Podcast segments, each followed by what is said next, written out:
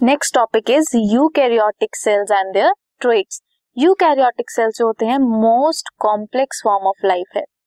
बहुत सारी organelles present होती हैं बहुत सारी मेम्ब्रेन्स प्रेजेंट होती हैं। सो so, इसलिए इसे कॉम्प्लेक्स स्ट्रक्चर बोलते हैं। हर ऑर्गेनली ने क्या किया है? अपना अपना फ़ंक्शन डिवाइड कर लिया है और वो सारे इकट्ठे मिलके काम करते हैं। फॉर एग्ज़ाम्पल माइटोकॉन्ड्रिया है वो power house of the cell है एनर्जी बनाता है। क्लोरोप्लास्ट फोटोसिंथेसिस करता है। न्यूक्लियस को ब्रेन ऑफ़ द सेल बोलते हैं। ऐसे ही डिफरेंट डिफरेंट ऑर्गेनिज ने डिफरेंट डिफरेंट काम को बांट लिया है। न्यूक्लियस प्रेजेंट होता है, जिसमें क्रोमोजोम होता है। एंड क्रोमोजोम में क्या होता है?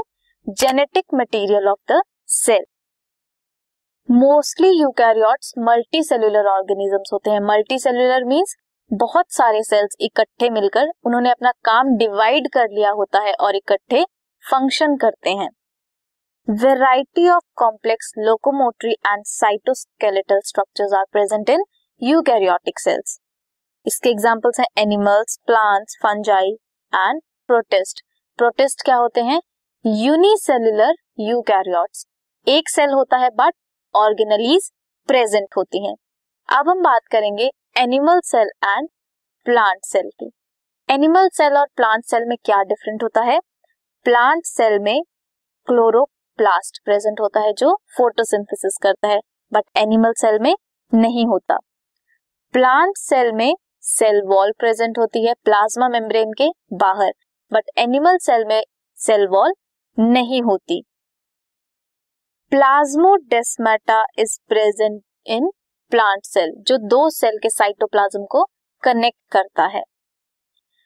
और large vacuole is present in case of plant cell so ये था difference between animal and plant cell